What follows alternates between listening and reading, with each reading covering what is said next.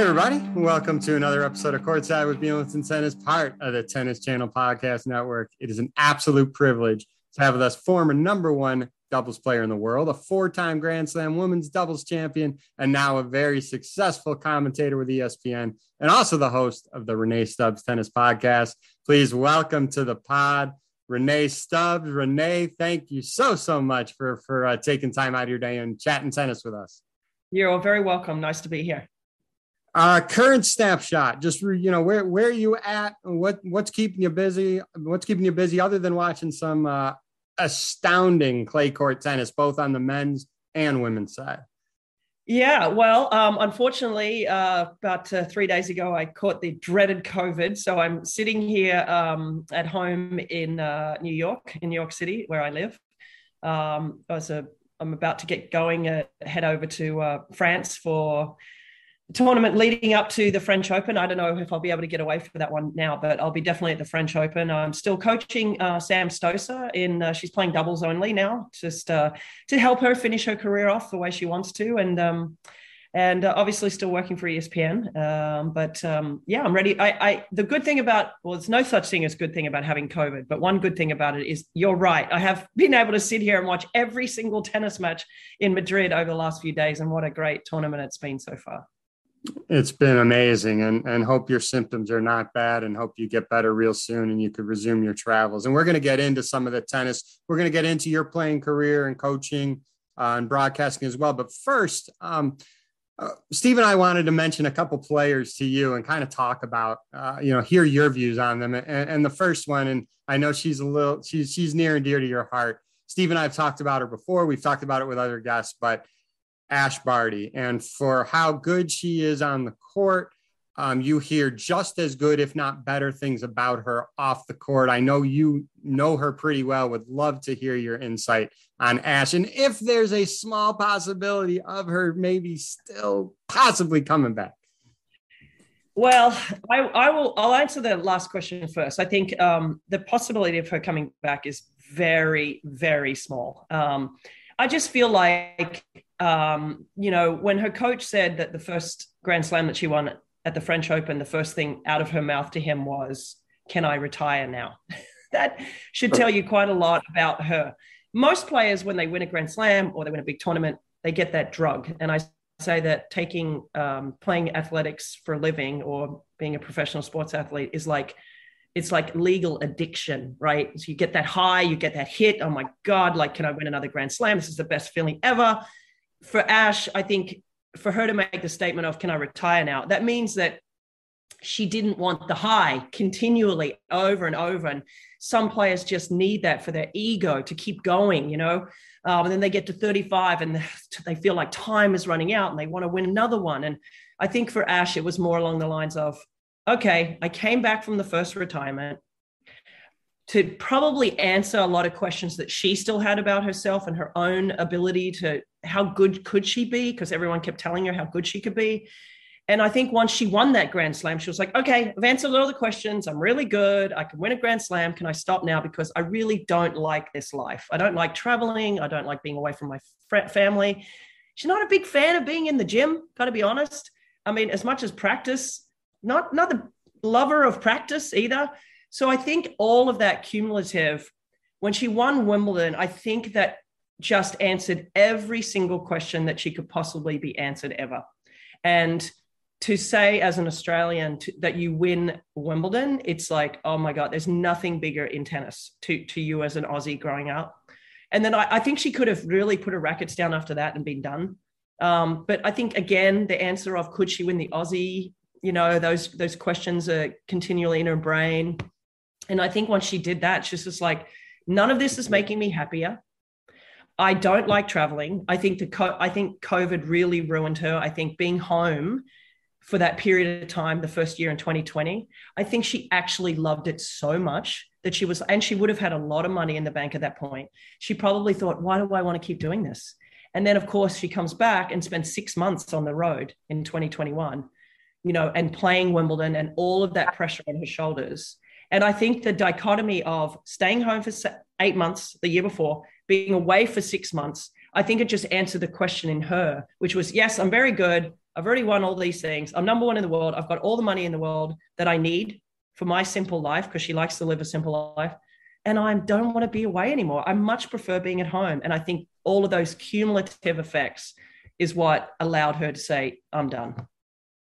So yeah. you're saying you're saying the chances are are slim and none that she'll come back. Yeah, I, I'm I'm more on the category of slim and none.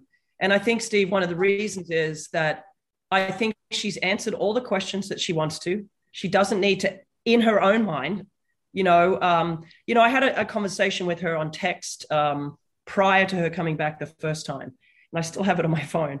And it was, you know, she was very down on herself for not winning a Grand Slam in doubles. She, I think, at that point had lost four in, in in the finals, but she was so young. You know, I was like, first of all, I think what you've achieved already at your young age is incredible. Um, but she was very down on herself, like, uh, you know, loser, never won one, blah, blah, blah. But that was before she came back. So I think she had like this love hate relationship with tennis.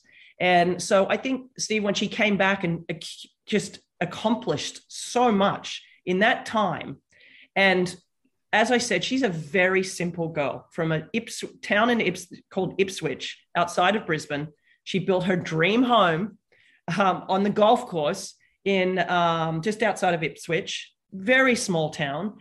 She's so happy. She's so happy walking her dogs, playing golf every day, not having the pressure of traveling, not having the pressure of the expectation on her shoulders. And I really think that she doesn't want that feeling ever again. Well, I will. I will say this, and we'll end. We'll end it with this. You know, as a tennis fan, selfishly, tennis fans, especially in Australia, were happy she did not put her rackets down after Wimbledon because what she did in Australia, and I mentioned this to Steve and a few others, that was a Steffi like Steffi Graf like run through Australia. Oh, yeah. She absolutely dominated. She didn't break Steffi's record, but she of fewest games lost through a slam, but it was close, and it was so so great to to see her do that, and, and we wish her much happiness. You know, obviously. I think just just on that, I think one of the reasons why she played so well there was because I think she thought I think she was already in her heart knowing that she was done. And I think that this was just like, I'm just going to go out and play. I'm just going to go and play. If I win, great. If I don't, eh, I think I'm done. So I think she went out there with not a lot of pressure on her shoulders in the in the respect of if I win, great. If not, if I don't, look, I've I've achieved more than I ever expected. Um, I think she I think she really thought I'm probably going to be done after this anyway. So just go and enjoy every minute of it. Awesome. Awesome. Yeah. Another player who just recently, very recently, days, you know, a few days ago, recently retired. Um, I'm biased towards him because I'm a Chicago guy. He played at University of Illinois. Kevin Anderson, two-time Grand Slam finalist, made the finals in 2017, lost to Rafa in the final. 2018, we remember he had some brutal matches leading up to that final. Not to say that he would have beaten Novak in that final, but it would have been nice if he had a little bit more uh, gas in the tank to say, another person like Ash, where everyone loved him on the court, everyone loved him off the court. He got the most out of every ounce of his body um, as a tennis player. And I'll ask both of you, um, Steve. I'll ask you first, Kevin Anderson.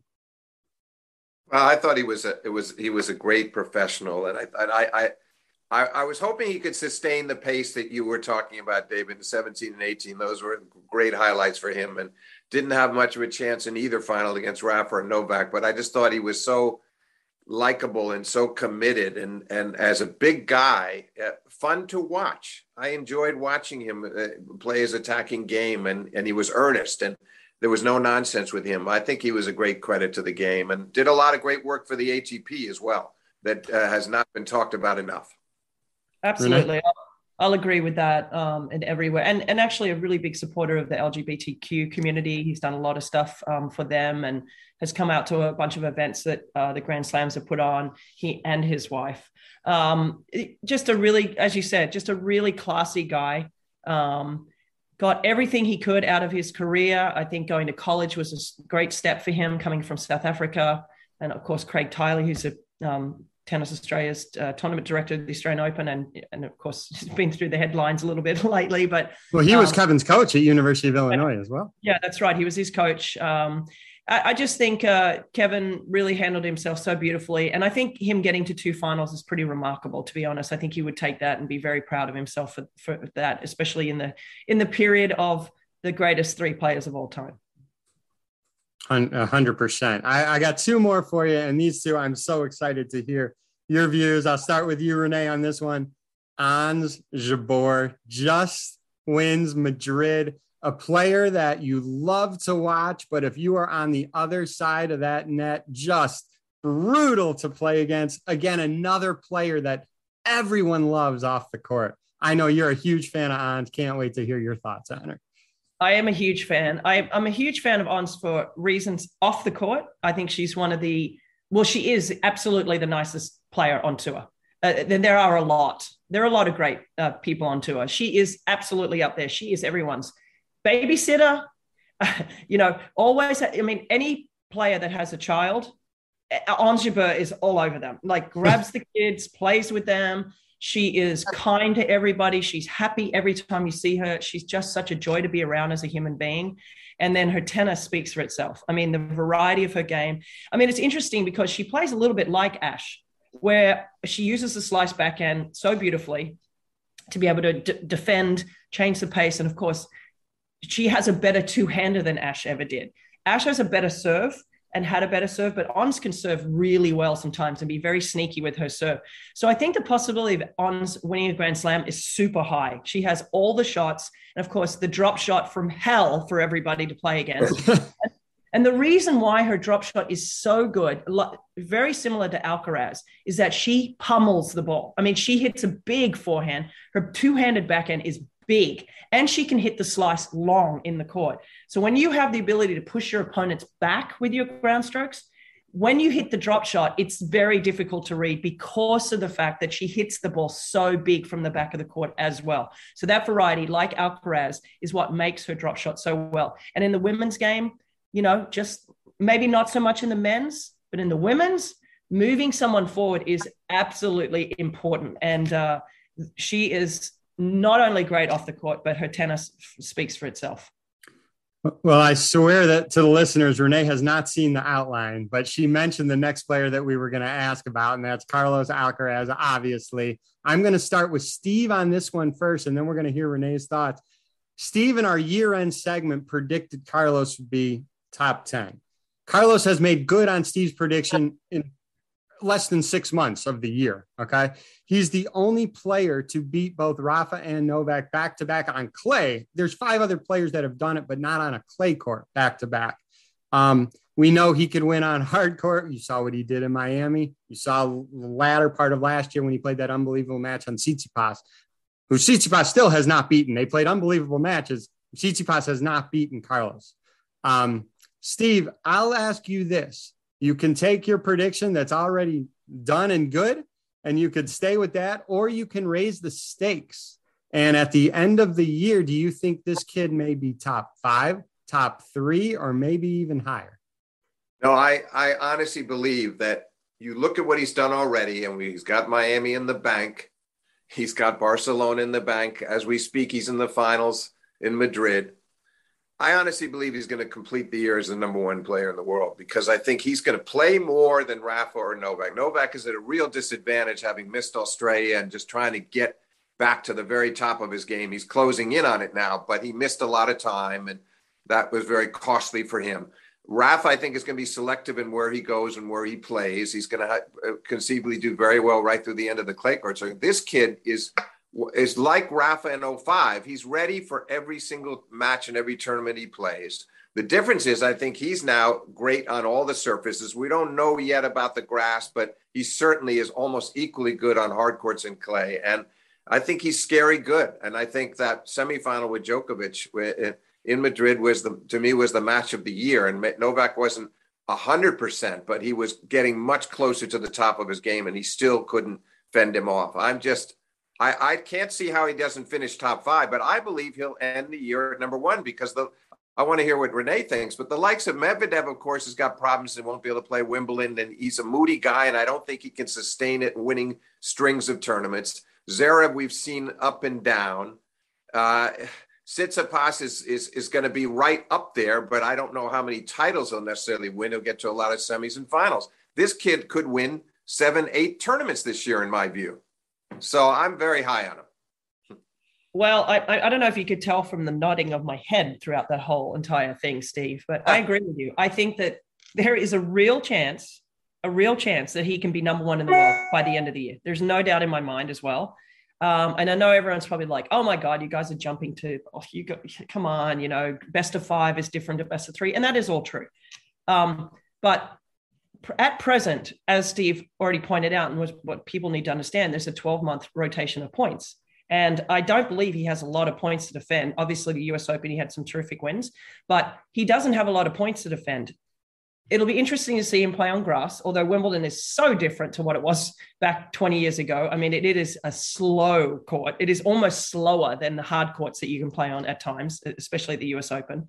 Um, so it'll be interesting to see him play there. But I think this last week or two, or since Miami, has really galvanized him to believe. And that's the key. The key is not talent. We already knew he had talent. But the, the, the truth is, can you mentally grasp being the best player in the world? And I think after what he's just done over the last couple of days, and the last couple of months, really, has proven to him that he can be the best player in the world. And that's what it takes. It takes the mental ability to be able to make yourself believe that you can be the best. And, and his tennis is good enough. He has no weakness in his game, zero. And I think I love the fact that he actually goes into the net a tremendous amount to finish points off. And I think that was always going to be the next bastion of great player is the player that really wants to get in, like Tsitsipas, same thing, but he is better from the back of the court than Tsitsipas, particularly on the back end. So he moves better than any player on tour. He's equivalent to Novak when Novak was his best. He has the splits. He can get out wide. He can explosively move forward, side to side. And mentally, and I cannot stress that enough, you have to believe you can win these big matches. And he's proven that now. Clearly, we'll see what he can do at the Grand Slams because he hasn't really done that yet, but he's 19. So there's no doubt in my mind by the end of the year, he can be number one as well. Wow. That's awesome. No, that was great to hear your insight on those players. Want to get into your career a bit because I mean, what a career you had! Four Grand Slam titles in women's dubs, uh, two Grand Slam titles in mixed doubles. You won three of your four women's doubles titles with Lisa Raymond. Um, I always ask when we have people who who were very successful in the doubles court, how'd you wind up playing with, with Lisa? And talk a little bit about how how well you two meshed together. Yeah, it's a very sordid story there, my friends. But um, look, we, uh, as Steve laughs, uh, but we we became very good friends, and we played our first tournament in Quebec City hundred years ago. Um, and um, you know, we gelled immediately. And I think what makes a great doubles partnership is also what are my strengths, what are my weaknesses, and also it's also needs to be about your personalities. And I'm very aggressive, and I was, you know, I'm a little bit of a coach on the court. I need to play with somebody who's going to be receptive to me being a little up and down emotionally, and also be receptive to me telling them sort of what to do. And um, if anyone listens to this that has played with me, will be laughing their heads off right now. But um, but that's just a fact. And and when I played with Lisa, that gelled perfectly um, because we both played great at the net. We both had very good serves. Um, Lisa was a better returner than me, but I took advantage of the you know the good returns and and then um, you know eventually we we actually got into a relationship and we played against each other when we weren't really sure uh, if we should play together. And this was prior to us being in a relationship. And she started playing with um, Gabriela Sabatini, and I can't remember what year it was. And I was kind of playing with random people. And then we played against each other in, I think, a quarterfinal or semifinal somewhere in, uh, I believe, in Charles, uh, not Charleston, in uh, Hilton Head, South Carolina. And we played against each other for the first time when we were together as a partnership, as, as a relationship and it was a set all in our match and it rained and we had to go back to the hotel together. And i said to her this is a nightmare. We cannot play against each other like this. This is terrible because we were always going to play each other because we were both very good doubles players. So we would continually play against each other if this was going to stay the way it was. So it was one of the reasons for us to, to play together is so we didn't have to play against each other.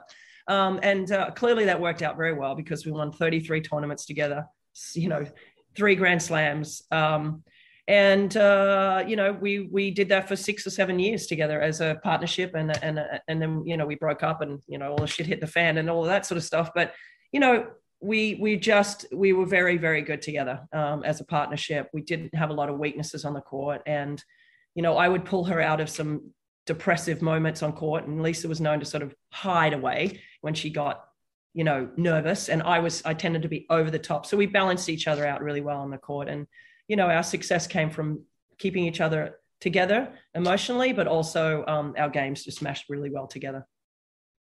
No, that's great. Thank you for sharing sharing those stories. Um, always interesting to hear how successful doubles partnerships uh, wind up. So thank you for sharing that.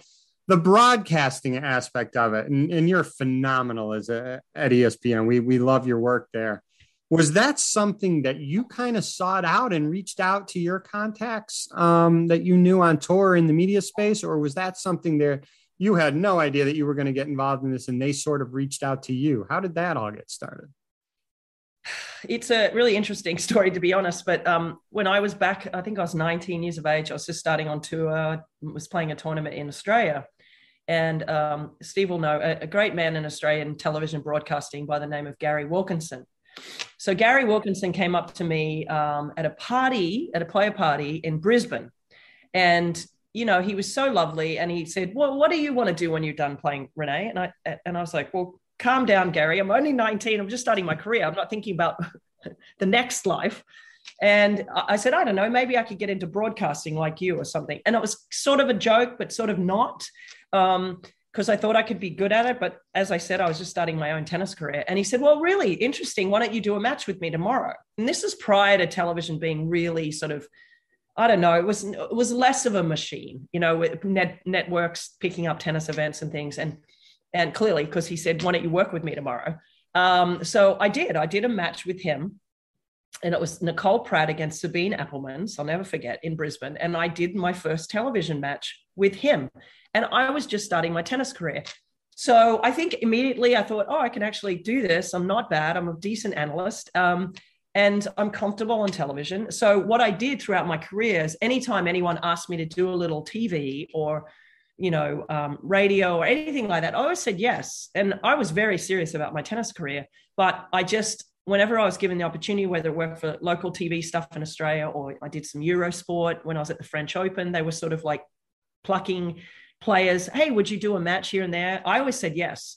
Um, and then in 1997, I believe it was, um, or actually at the end of 96, I did a random couple of things for ESPN and a little bit because of Mary Carillo, our very good friend. Um, Mary, I always passed on a bit of knowledge to Mary. If she asked me about some players, I always always give her sort of a synopsis of them. And and uh, was the comeback of Monica Seles in Canada. And Betsy Nagelson was working for ESPN with Mary Carillo, but Betsy wanted to watch Monica's comeback live. She wanted to be in the box for Monica because her late husband, uh, Mark McCormack, was her agent. And so Betsy didn't want to call the match. She wanted to watch the match. So ESPN said to Mary, "Well, what are we going to do?" And Mary said, "Well, Rennae Stubbs is here. Why don't you why don't you let me do the match with her?" And so good for them. They said, "Sure, okay." They trusted Mary. And so I did the match with Mary. So I kind of had my foot in the door with ESPN, and then they asked me to do one or two things else. And then 97, I got injured with my wrist. And for some reason, um, Dennis Deninger from ESPN called me and said, Hey, would you mind doing the finals of the Australian Open with Cliff Drysdale? Because Betsy Nagelson had to leave for some reason. And I said, Sure, I'm injured. I'm not playing. I'll do it. So I did my first ever Grand Slam final with Cliff Drysdale.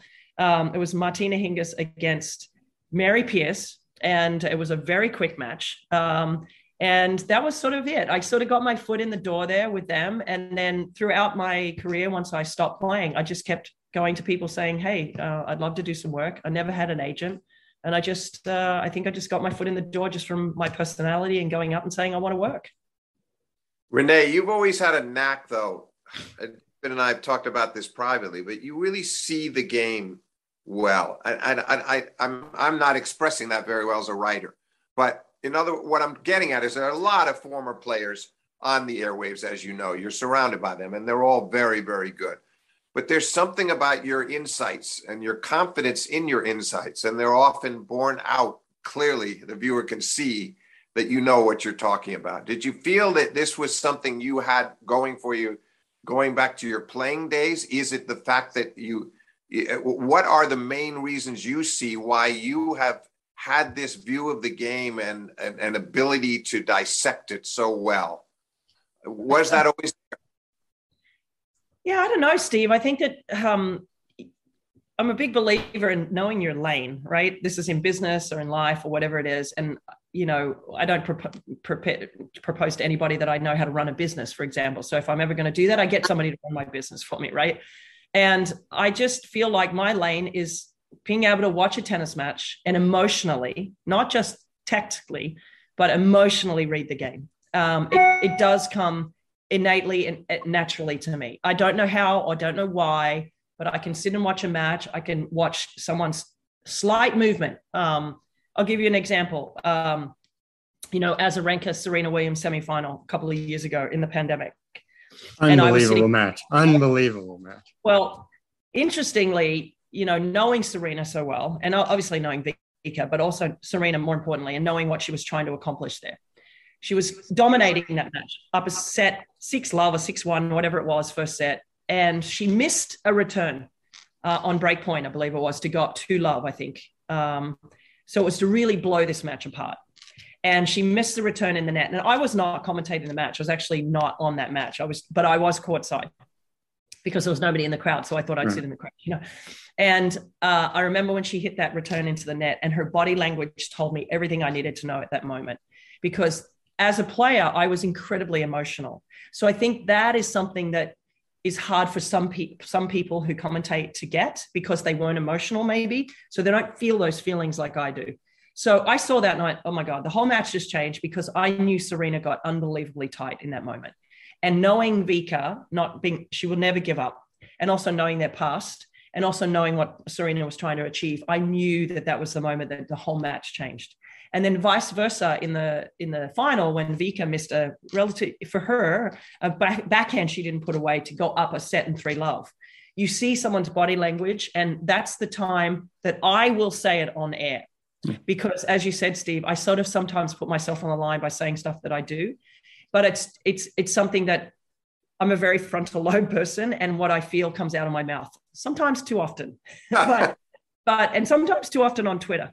But I just I feel like that's you got to put yourself on the line, and I feel like that's what I do when I commentate. I see it and I talk it and I say it immediately. And whether it could be just how someone plays um, too, but it's more I think more the emotional side, and it's also what helps me with coaching as well. Yeah, I want to I want to get into the coaching in a second, but before when you said uh, the Serena Vika match, and my, my my just wide smile came up it's because, yeah, that was during the pandemic, but that was the second match that night. The first match was Jen Brady versus Naomi Osaka. A lot of yep. tennis fans will remember that night as one of the best nights of tennis. I don't care, men or women. That was one of the best nights of tennis that we've seen. I mean, the level that night was ridiculous. And we had we had Jen on and we talked a lot about that match. What a night as a tennis fan to watch both those matches. Yeah, that was an incredible night. And you know, back on that semifinal, Jen, I um, I don't think I said it that night, but I did feel it when Jen didn't query. Uh, I believe it was at four three to go down the break in the third, and she had three challenges, and she hit a ball that was on the line on break point, and they called it out, and she did not question that challenge and did not challenge that call, which to me pisses me off because I'm like, we had the technology, and you guys know how I feel about, you know, the electronic line calling. If we'd had electronic line calling, it would have been Jen's point or she may have won that point. And she may have served herself out of that tr- trouble. And it may have been four all. Instead it became five three i believe and naomi served the match out. Just like that. In five minutes it was over. Mm. and in my mind jen didn't challenge that. And that was me thinking subconsciously that jen didn't think she could win that match. And she talked about that with us when she was in the finals of australia. She said that just with us um stephen. And i know you you recently chatted with her. I listened to yeah. it, and she said that too. The belief that she yeah. didn't necessarily have the belief that Grand Slam final. That's interesting. You say that. Um, yeah. but, hey, don't you in turn that uh, also is maybe partially Jen's lack of experience being in a big U.S. Open semifinal and not having a, a, a greater sense of taking advantage of the technology and how she owed it to herself to to use it. Yeah, I mean, I don't know. Only Jen will be really able to answer that question. But for me, it comes more down to the self belief. The little, there's, the, I call it the subconscious and conscious mind. And I think the subconscious mind is the one that always wins in the end. And I, I only can say that because that's how I did, that's what happened to me. But I think the subconscious mind was the whole time was going, oh my God, can I win this match? Can I be in the final? This is crazy. And then that call came. And rather than be like, hell no, I'm not going down today, that ball was on the line. I need to see challenge. She was just like, okay, and turned around and went and got a towel. And I was like, what do you do? You've got three challenges. Even if you think it may be in or out, challenge. But that was a that was a sort of like the way Lindsay Davenport used to be, or you know, my old doubles partner Lisa Raymond. Instead of dealing with it, they would rather just shut down. And that's their way of dealing with pressure. And it's nothing against them. It's not to say that she didn't want to win the match, but that's their way of dealing with pressure is to shut down. Mine was to fight. It's fight or flight, right? And uh, I would have bitched at the umpire like for five minutes until they checked that mark, mm. right? Whereas Jen, because she's that person that's kind of a little bit shy, she went the other way. And maybe a big lesson. I don't know because I've seen Wozniacki did the same thing years and years before at the US Open. So, and she's not somebody that wouldn't query something. So I don't know. Only she can answer that question. But what a f up that was! Oh my god, it was unbelievable. Um, you, you know, I want to go into the coaching because you mentioned earlier with Sam Stosur, and it ties into your broadcasting abilities. Obviously, as a player, you've experienced um, what these current players are and the players that you work with are doing on a court. But my question for you is since you're also so good in the booth upstairs or at courtside, has that helped you? Do you think that's helped you in your coaching abilities to have both not only the playing experience, but also now you've stepped outside of that a little bit and see it in another angle, another way? Do you think that helps you in your coaching abilities when you're working with players?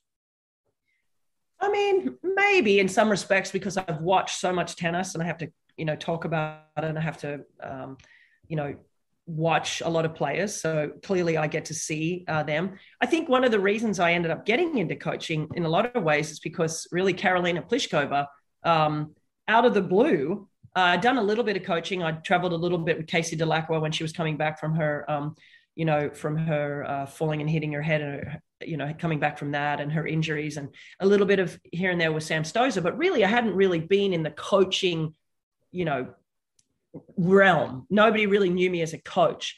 Um, and then Karolina Pliskova, out of the blue, just text messages me and it's like, "Hey, can you come to Asia with me?" What? Like I'd had maybe five or six conversations with Karolina, but I think one of the reasons why she, I haven't asked her this question, probably should, but I think one of the reasons why she wanted me on her, in her coaching staff, is because she had watched me because I know how much she watches tennis, had watched me and her husband had commented to me on Twitter that they really liked my commentary. And I think one of the things that meaning is that I think they liked my view of what. I was seeing, what I was watching, and how I could pick apart somebody when I was commentating. And I think they thought, why not get that in our coaching, you know, group? And uh, so when we started working together, she did quite well. And she made the semis of the championships that year, had some tremendous wins over great players and Muguruza and Venus and um, came very close to being in the final.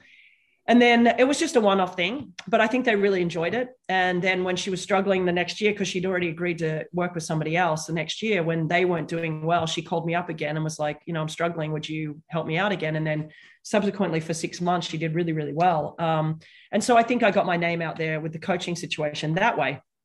Um, but I think I think what makes me what makes me a decent coach is that emotionally i get what they're going through and emotionally i can read a player really well.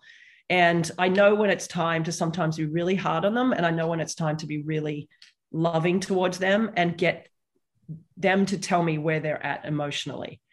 On top of being able to obviously pick apart an opponent quite well i'm very good obviously with analyzing a player and knowing how to beat them and knowing what will work and what won't. Um, so all of those things, maybe I, I, think it's more less about the commentary. I think it got me a job, but it's I think it's more about um, my ability to be able to see and pick apart and give somebody a good game plan, but also to understand why they aren't better and being able to tell them why and how they can get better. I think that's more about it. I think emotionally, I tap into a lot of things for them. Got it. Hey, we're, we'll end, you know, before I ask Steve, before we end it for anything else, um, I want to talk a little bit about the podcast, your podcast, because I know it recently changed the name to the Rennae Stubbs podcast. I know that's all part of um, Racket, which you're yeah. heavily involved in. You've had awesome guests. Um, I love it. You know, I really enjoy listening to it. Tell a little bit about how much fun you're having with that because you've done it for quite a while now. Yeah, I mean, I solely rely, as you know, uh, on you know just calling up players and texting them and be like, "Hey, would you be on the podcast?" and um, get finding them to get time um, to do it. I really enjoy it. I one of the things that I love about, and I always say this when I do my on court commentary or my uh, on court um, interviews. I always say to players, "This is your chance. This is your chance to show people who you really are, not the the, the person that they think." on the tennis court. Because if anyone watched me play, they'd think I was the biggest bitch in the world. I mean, I was psycho right? I mean, Steve, you laugh, but it's true. Like, you know, anyone who watched me, God, she's so mean, she's so this and that. But off the court, I'm completely different to that. So it's my my. I say to them, this is your chance to show who you really are. Okay, smile, you know, act, be relaxed, be yourself. Um, so when I interview them, I really want to show a, a different side of them. And I also want people to know at home how hard this life is. And it is not an easy life to be a professional tennis player. And the stresses that they go through. And, you know, my recent interview with Marta Kostyuk, of course, from Ukraine, I mean, talking about everything that she's going through. And it's really nice when people t- tweet to me or text me and say, wow, I really learned a lot about her. And, you know, if I can give little stories and little anecdotes where they can tell people what they went through, like Sam Stosur, even who I know as well as anyone, told me, I don't think I've ever told you this story, and told me that one of the stories about her playing Serena Williams in the final and what she thought when Serena did something. And I was like, no, I never knew that story. She goes, yeah, I really never told many people that story. So when people tell me that stuff on the pod, I'm like, this is what I want. I want people to know more about this life as a tennis player, what you go through on the court and who you really are as a person. And when I get to the end of it and I push, you know, stop on my record, I'm like, oh, that was great. I hope people find you as great as I do. And that's really what I want to do when I when I do the podcast. Well, I think when I hit stop on this record, we're going to repeat the the your similar thoughts right there because this has been awesome. And and Steve, you know, before we let Rennae go, and we so appreciate it, we know we we call people like you gamers because you're not 100 percent right now dealing with COVID right now, and you've been awesome this whole time. I'm wiping my nose and. so, uh, Steve, before we let Rennae go, any anything else that you want to uh, chat about? I just want to throw in one last question, Rennae. Uh, number one, you obviously established an excellent rapport with Serena Williams. It comes through very clear. Some of the interviews you've done with her through the years, she seems to see you as more of a friend than a broadcaster. How did that develop? And secondly, to get back to Sam Stosur, why, after that brilliant 2011 US Open when she destroyed Serena, did we not see more great singles from her? Sing, I, I thought she might be capable of winning a couple more majors after that. It really didn't happen. Very likable woman. I thought a great player. So, just your, your thoughts on the friendship with Serena and why Sam didn't perhaps back up that U.S. Open triumph uh, with with a couple more majors. Well, first on Sam. Um, look, I think that Sam, first of all, she got really unlucky with injuries. Um, really unlucky. Um, you know, I think she could have very well won um, the French Open the year that Ostapenko won it. She was leading Ostapenko a set and I maybe even a break and always beat Ostapenko, had the perfect game to beat her. And then the players after that, really, Sam had a great record against on clay. She'd won Strasbourg the week, week before. So her confidence was sky high. We all know that her best surface was clay, even though she won the US Open. And she sustained a terrible fracture in her hand in the match playing Ostapenko and was literally almost won the match, lost it 6 4 in the third, literally running around her forehand to hit backhands because her, to hit the forehand had hurt her hand so much. And um, you know, subsequently, Ostapenko went on to win that tournament. So um, she was just so unlucky with that way. She got Lyme's disease, like, you know, had various different issues after that. And I think um, to be honest with you, I think she actually overachieved. I really believe that. I think she, and I don't say that in a derogatory way. She was Sam, the way she played, and she was so highly strung, and she did have the massive serve and the massive forehand, but I think she achieved so much in her career, Steve. I think she would be so pleased with what she achieved. I think not winning the French is the one thing that I think really still bothers her, not beating Schiavone in that final. But Schiavone played the match of her life. And if you talk about Sam, she beat, I believe, in that tournament, Serena, Henin, and Jankovic. And the three yes. of them, I think, like yeah. one, two, and three in the world. I mean, you, she it was kind of like what Leylah Fernandez did last year at the US Open. She played her best tournament up until the final um, and was the best player in that tournament. So I really feel sorry that she didn't win a French Open because I think she deserved that. But I think she achieved a lot more than I than a lot of people expected her. But I don't know, Steve. That's only an answer question that she can really answer. But I think given her, she did sustain like top ten for a long time, so she was very very consistent with her career. Um, I don't know. She just she just was that player that played a little bit tight sometimes, and you know the backhand would get a little bit all over the place and if she wasn't uh, feeling it really big time on her forehand I, I, don't know the answer to it but i think a 22 year career winning what she did she's for me a lock hall of famer um, and so i think she'd be really pleased with her career serena on the other hand uh, i I met Serena um, and Venus when they were 10 and 11. And I actually had dinner with Serena, the, uh, Venus the other night and uh, way before I had COVID. So don't worry about it. But, um, but um, I think I met them when they were 10 and 11. So I met them before they were even remotely well known. I hit tennis balls with them and we walked off the court and uh, I was with Pam Shriver at the time. I was staying with her and she said, What do you think? And I said, Well, I think the little one's better. But, you know, that was Serena, of course. And the only reason is because Serena just technically was a little bit better of a player. So I've known them that long. Um, and I just, with my personality, they had no no choice but to be friends with me. I played team tennis with them many times, so I got to know them a lot better there. Um, we just we just our friendship just grew just from the t- time we were around each other and I, as I said, I played well team tennis with them many times, so that was also a way. And I just, I just befriended them. wasn't afraid to talk to them. I wasn't afraid to be um, friends with them, and I spent a lot of time out with them at dinners and various different parties and things. And they've always been such great friends to me. Um, and I just think they've been so great for the for tennis and just the world in general for African American young African American girls in this country. And we've seen how many of them have followed in their footsteps into tennis. Um, and so, yeah, Serena and I, and Venus, both Venus and Serena and I have just always remained friends, and I just adore them both. So great, so great, uh, Steve. This was a privilege to have Rennae on. We're both so thankful that um, you were able to be with us, especially with you not feeling 100%. This was a lot of fun, and and and thank you very much, Rennae. This this was really really great. Oh, you're welcome, guys. And you know, I, I avoided uh, having it this weekend because I was supposed to be at the F1 races in Miami, but that got put away as soon as I got COVID. So I'm here in New York. But uh, you know, uh, thanks for having me today. It was really enjoyable, and um, yeah, keep it going. Keep it going. We got a lot of great tennis ahead of us. We do. Thanks, Rennae. Feel better real, real shortly. Feel better soon. You're welcome. Thanks. Bye.